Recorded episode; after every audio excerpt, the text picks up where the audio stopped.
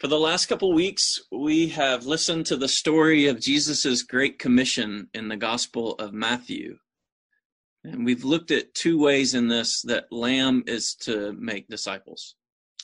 One is as individuals when we are sent into the world, just like Jesus was saying to his disciples there at the uh, end of the Gospel of John. We are sent into the world now by Christ uh, with the power of the Spirit, into our jobs, our relationships with our neighbors and family members. E- even right now, with things being as different as they are, these relationships carry on in some way.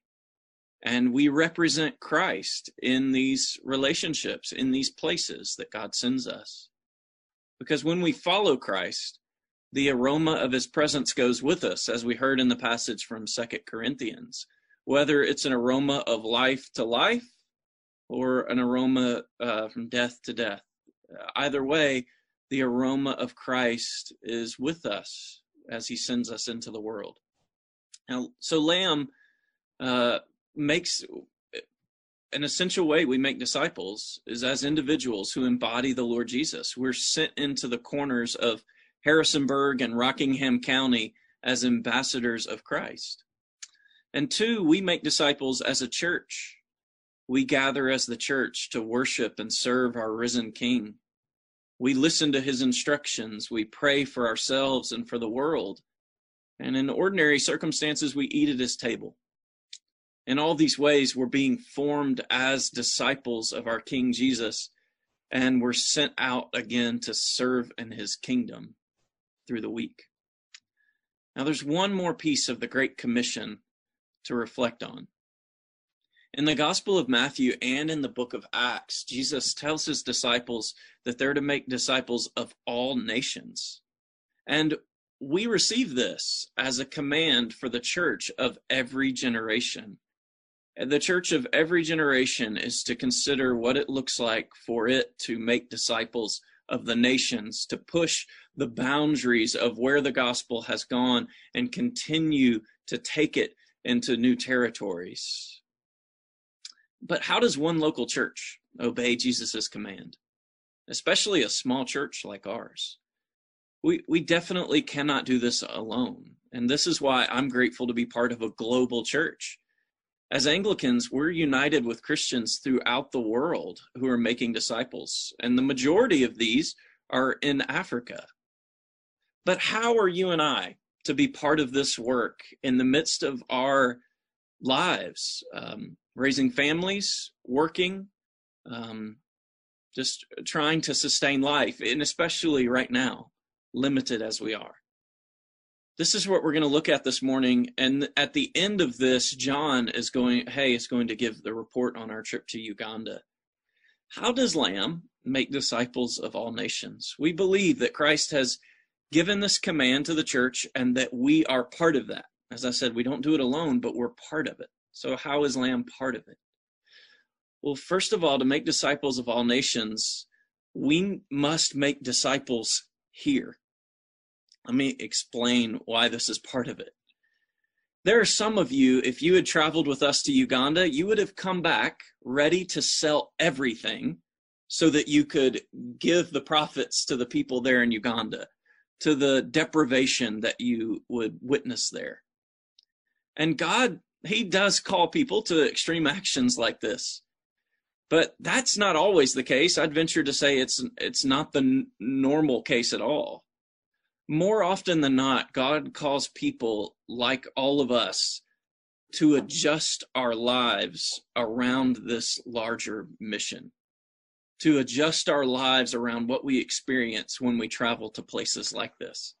So I want to share with you a wonderful quote from Wendell Berry, an author and farmer for Kentucky, and from Kentucky, and then I'm going to explain what this has to do with making disciples. Now, I'm also going to share my screen with you so that you can actually see this um, quote. Let me make sure that I can, just a second, that I can do this. Um, there we go. All right, I think you can see that. Here's the quote from Berry. No matter how much one may love the world as a whole, one can live fully in it only by living responsibly in some small part of it. Where we live and who we live therewith define the terms of our relationship to the world and to humanity. Let me let you hear that one, that first part once more. No matter how much one may love the world as a whole, one can live fully in it only by living responsibly in some small part of it. All right. So what is Berry saying? Berry's saying that to be good for the world, to benefit the world, we have to be good and benefit the little corners of the world that God has put us. We can only truly live and exist in one place. So a, a better question, what does this have to do with making disciples of Jesus in all nations? Well, we can only help make faithful disciples in other places if we're first doing it faithfully here. Do you remember what Jesus told the religious leaders of his own day? For you travel across sea and land to make a single proselyte, and when he becomes a proselyte, you make him twice as much a child of hell as yourselves. Jesus' command to make disciples of all nations, ironically, charges us to first make sure we're living responsibly, in Berry's words, or making disciples faithfully right where we are. And surprisingly, this is one of the ways our trip to Uganda spurred me on. In the Diocese of Lango, the area that we are focusing on our relationship on right now, their vision statement is the whole gospel for the whole person.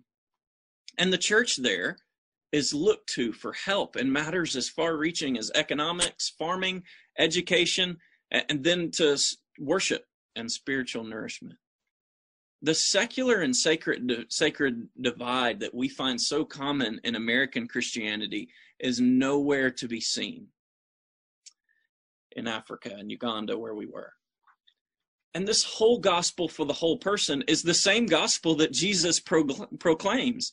The Spirit of the Lord is upon me, Jesus said, because he has anointed me to proclaim liberty to the captives and recovering of sight to the blind, to set at liberty those who are oppressed, and to proclaim the year of the Lord's favor. Jesus proclaims liberty from sin and sadness. He proclaims a year of jubilee for all broken people, for the whole creation. And what does this mean? For Church of the Lamb to make disciples of the nations, we have to continue striving to proclaim Christ here, the whole gospel for the whole person, for the people of Harrisonburg and Rockingham County. As many dire needs as there are in Uganda, and, and there are many, we will be better poised to serve these as we're more and more rooted and faithful here. And this is why we need to continue praying and working to grow as a church, both in depth and in people, so that we can better serve others. And as we grow in maturity as a church, as we become more established in Christ in our place here, we will be better equipped to equip others in the gospel. So to make disciples of all nations, we are to make disciples here. However, don't hear me saying that we need to wait until we've perfected our work here before we move out to help others.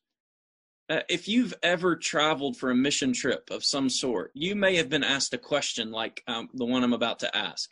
Or maybe you're a person who's wondered something like this yourself. Here's the the questions that, that we sometimes hear asked. We have so many problems here. Why would you go across the world to deal with other people's problems? Why don't you just stay here and deal with ours? That's the sort of question I want to try to answer next.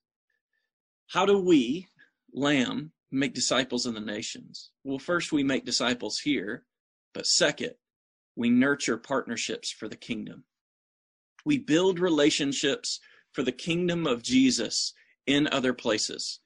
Now for this, I want to share with you one more quote that helps me think about this uh, from another favorite author of mine. Again, I'm going to share my screen so that you can s- see this and follow along with it.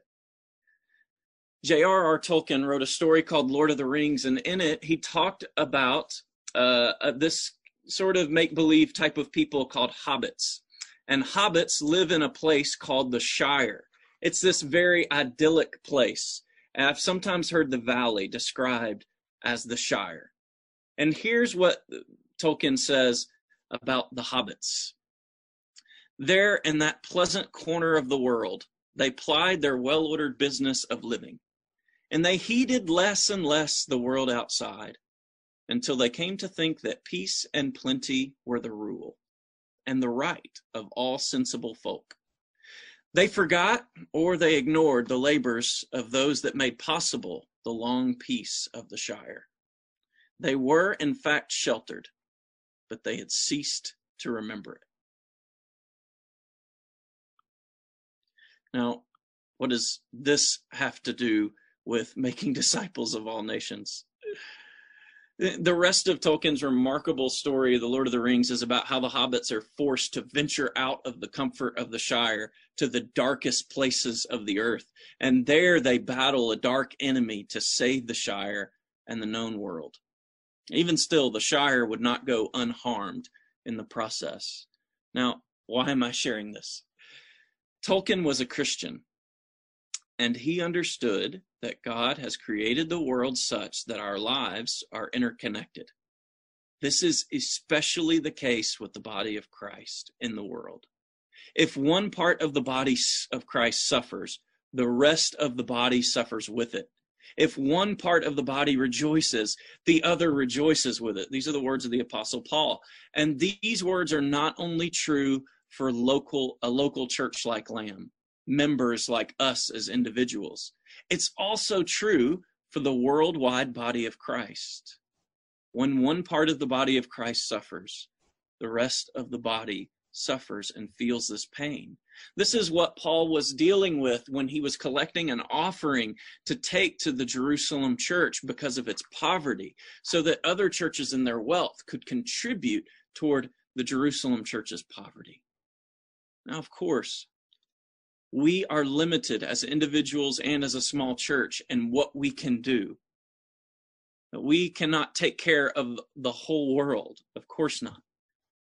So how do we, a small church again, make disciples of all nations? Well, we make disciples here, and we also nurture partnerships in the gospel at the same time. We develop mutually encouraging relationships that are re- rooted in Christ and in his kingdom. Now, this is the kind of thing that has begun to happen for us in Uganda. Our bishop came to us with the opportunity for a relationship with the, the Diocese of Lango so that we could serve together in the gospel. He asked us to explore this relationship by na- making an initial trip. It's not only us. What's amazing is that this partnership is not just Church of the Lamb. Church of the Holy Cross in Crozet traveled along, as well as uh, Church of the Incarnation in Richmond. This is what John is going to share about, is how all these relationships were nurtured through this trip and how we see it having the capacity to nurture these relationships further.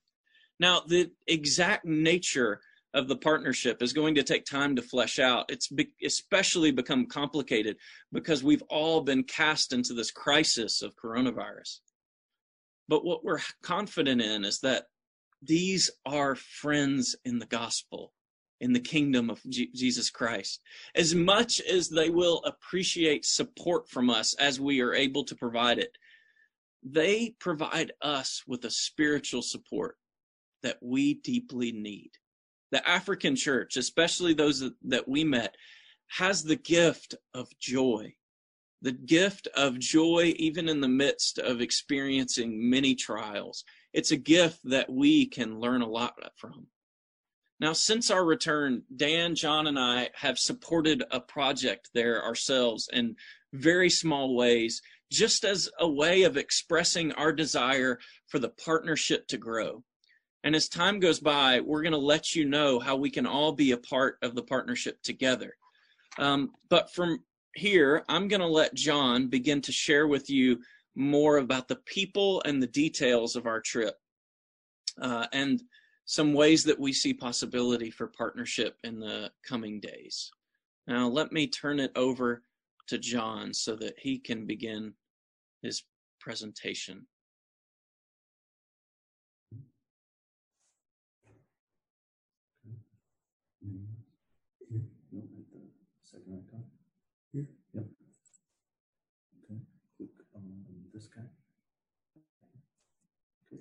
Okay, what do I do here? Yes. You're, you're, you're sharing your screen, so you're good to, good to share. Okay.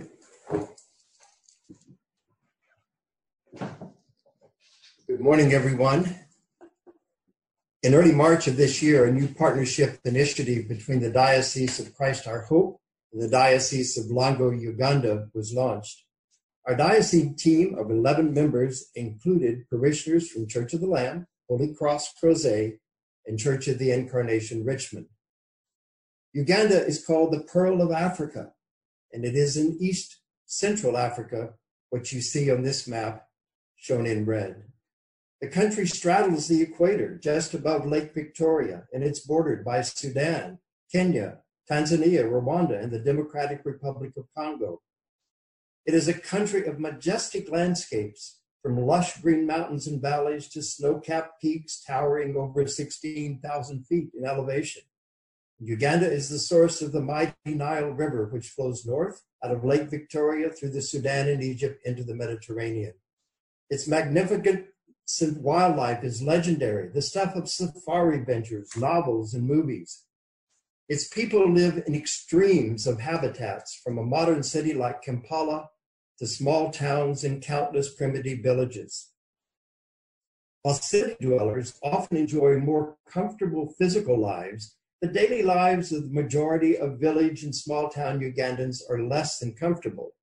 These scenes are not unique to any part of the country. In fact, they are seen everywhere. Our diocese partnership mission sites included the capital city of Kampala, where we witnessed the installation of the new Archbishop of Uganda, followed by an intensive week in the Diocese of Lango region, which is headquartered near the small city of Lira in the northern part of the country. After eight of the team returned to the States, Kevin, Dan, and I extended our stay and traveled to Soroti, where we were hosted by the director of a Christian teacher training institute, which we observed for three days. The Lango Diocese headquarters is in the small community of Boroboro, just outside the city of Lira. Our own Bishop, Steve Breedlove, and Bishop of Lango, Alfred Olwa, began discussing a diocese partnership some time ago. This new partnership will enable parishes in our diocese to participate in school and church ministries, as well as a variety of social projects, which the Diocese of Lango is already involved in. Notice the photos, let me go back. Notice the photos of both our bishops in the uh, partner promotional sign, which was designed and printed by the Ugandans in preparation for our arrival.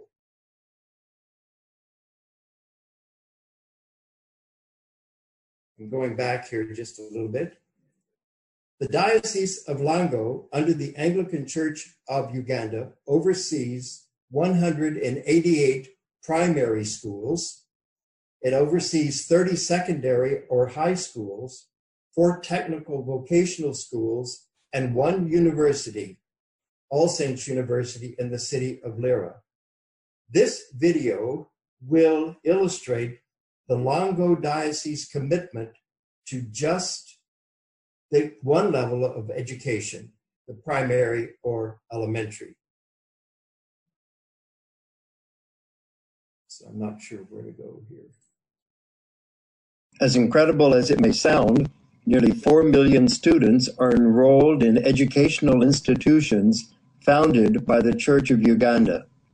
Working in tandem with the government's Department of Education, which oversees its own public schools, the Anglican Church's Director of Education is charged with overseeing fifty-five pre-primary schools, five thousand primary schools, four hundred sixty secondary schools, fifty post-primary schools, which include vocational training schools, as well as six universities, including Uganda Christian University in Kampala.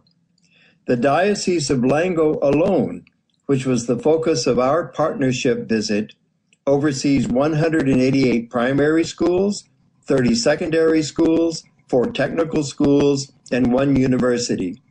Needless to say, everywhere we traveled, we were overwhelmingly welcomed by both students and teachers.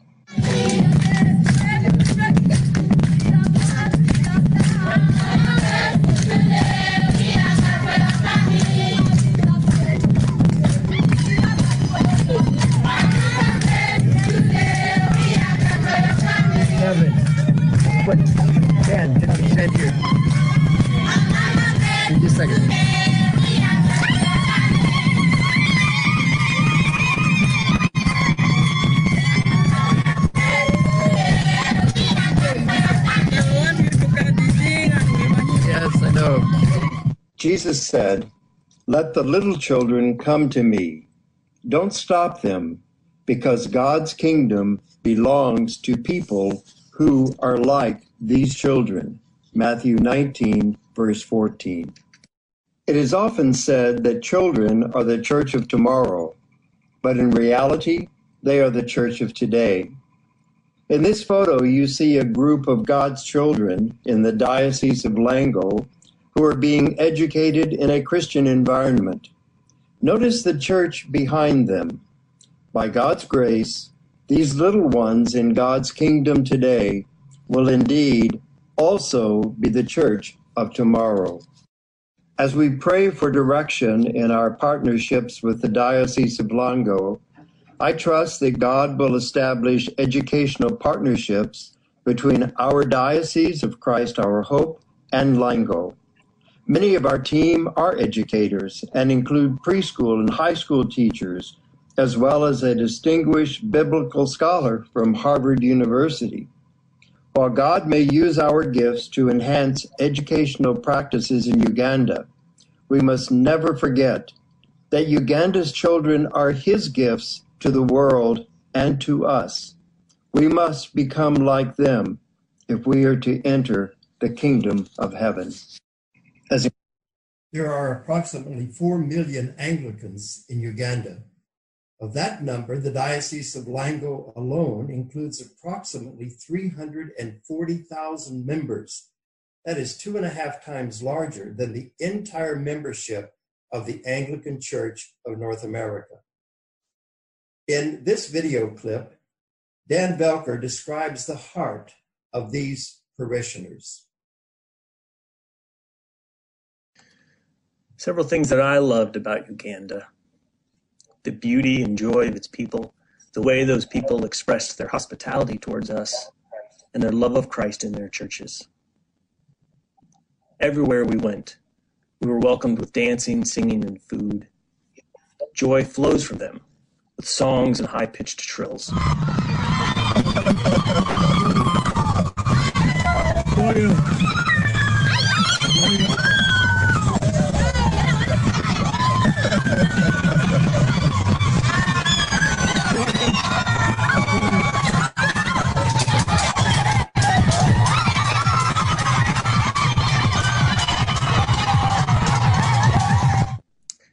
They worship in churches that have dirt floors.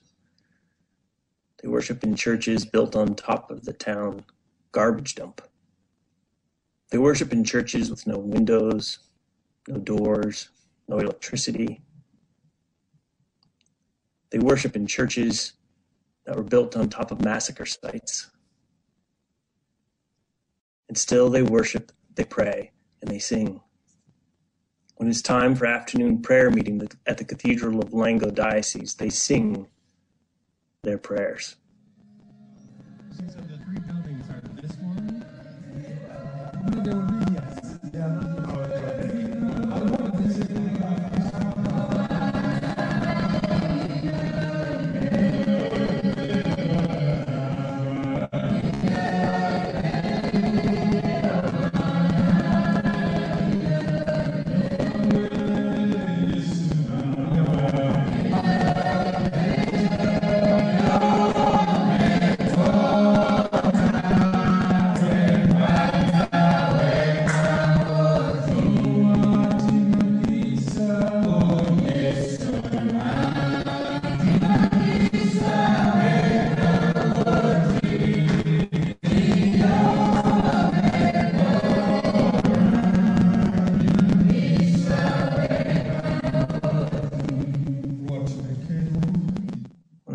what I'll miss most about Uganda, it's unquestionably their abundant ability to show and express their joy in Christ. Uganda has the largest number of Christians of any country on the African continent. Anglicans and Catholics make up about seventy-five percent of that number, with various evangelical denominations the remainder. But note, approximately fourteen percent of all Ugandans are Muslim, and that number is growing. The Islamic mantra, from Cairo to the Cape, is a reality in the making as it passes through the heart of Uganda. Over the centuries, Islam has swept southward from northern Africa and westward from the Middle East. As it sweeps southward to the Cape of South Africa, Uganda, a predominantly Christian nation, is in its crosshairs. As this map illustrates, the city of Lira, where the Diocese of Lango is headquartered, it occupies a strategic frontline location. In Lira itself, a new mosque was recently completed, and it was named after the infamous Ugandan Muslim dictator Idi Amin. This mosque, as well as numerous Islamic schools, businesses, and social services, speak loudly and clearly, we are here and we're fulfilling our mission as Muslims en route to the Cape. In light of this, I believe it is important to insert this note. It is of no consequence that our Sudanese brother, Bishop Andudu, whom many of us know, leads the Arabic-speaking service at Church of the Incarnation in Harrisonburg. Because he is also an ordained Sudanese bishop, working with the multitudes of persecuted Christians in South Sudan, his plan and desire to send young men and women from South Sudan to nearby All Saints University in Lira is likewise no coincidence. This interdiocese connectivity with the Church of the Incarnation in Harrisonburg only strengthens our partnership mission with Uganda. Now, while prayer and commitment to remaining a strong and faithful witness to the gospel are primary to its mission, the Diocese of Lango has been hindered in fulfilling that mission due to a lack of adequate facilities. As you can see, you notice the records vault at the diocese headquarters now, overstuffed and overrunning with no space. And you see Bishop Olwa's uh, presentation in a small room that serves as his office. While prayer and commitment to remaining a strong and faithful witness to the gospel are primary to its mission, the Diocese of Lango has been hindered in fulfilling that purpose. And that is where we, as the Diocese of Christ Our Hope, came away from Uganda with at least one immediate and unified partnership priority, and that being to help the Diocese of Lango complete a much-needed mission center. This dream of Lango is not new. It has lingered for years, and on our arrival, this is what we saw.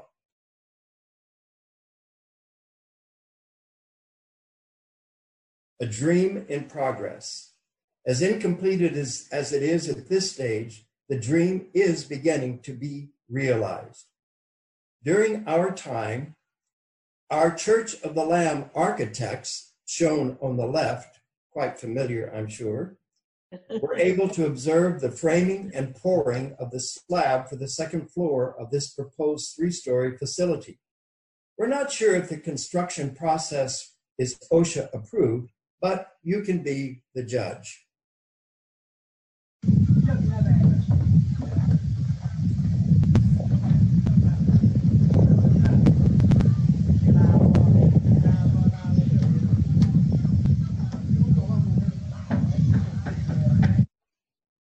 With rebar and brick blocks in place on subflooring, our team cautiously climbed a wooden ramp, meaning stairs have not yet been built, to the soon-to-be-poured second floor, knowing that the subflooring on which we stood was supported only by fresh-cut trees below us, certainly demonstrated what we called faith in action. After we left Uganda, and with the financial contributions from many Ugandans, Holy Cross Crozet, Pastor Kevin, Dan, and I, we began the work began on pouring the second floor slab. As this short video clip shows, only the most modern construction equipment was used.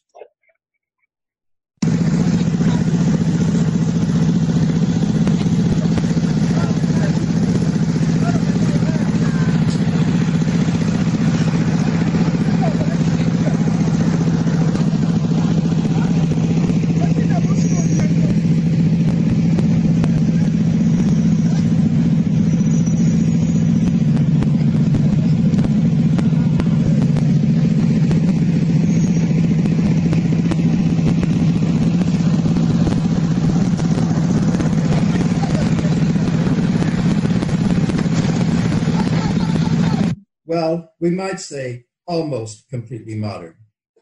After we left Uganda, and with financial contributions from many Ugandans, Holy Cross Crozet, Pastor Kevin, Dan, and I proceeded to look at the construction to date, and as you can see, much remains to be done. But as we left Uganda, with a heart committed to seeing, to seeing this project completed, a second issue arose. The second largest desert location invasion in almost seventy-five years invaded Somalia, Kenya, and Uganda from the Middle East. Massive hordes of locusts have darkened the sun and destroyed most crops. This has forced some poor villagers to eat their invading enemy in order to stave off hunger, as you can see. Combined with the plague of COVID nineteen, the plague of locusts has crippled many parts of East Central Africa, especially in the rural areas. The priorities for our partnership with the diocese must now include not only our ongoing commitment to the construction of the Mission Center, but also the identification of ways in which we can help our brothers and sisters bear this latest and devastating event. At least we know where to begin. Pray for Lango. Pray for Uganda.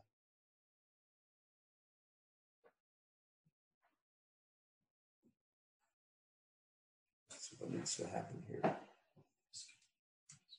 Okay.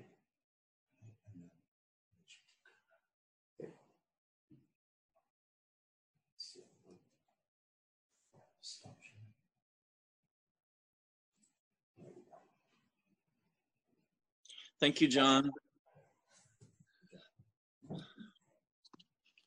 So what I hope you see in this is um, enormous opportunity for us to serve with God and his kingdom by partnering with the Diocese of Lango.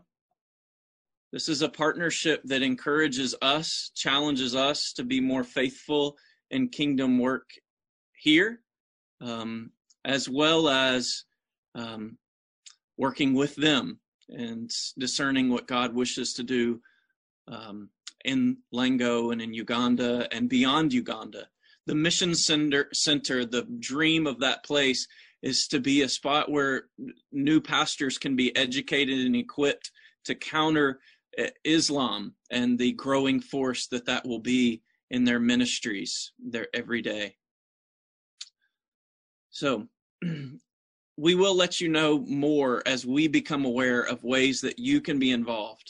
Um, we're working with Holy Cross now and figuring out more uh, of what they need and how we can actually serve them in the immediate crisis of the locust plague. Um, for now, as John said, I would ask you to pray for these new friends that we have, um, that God would protect and shield them and care for them.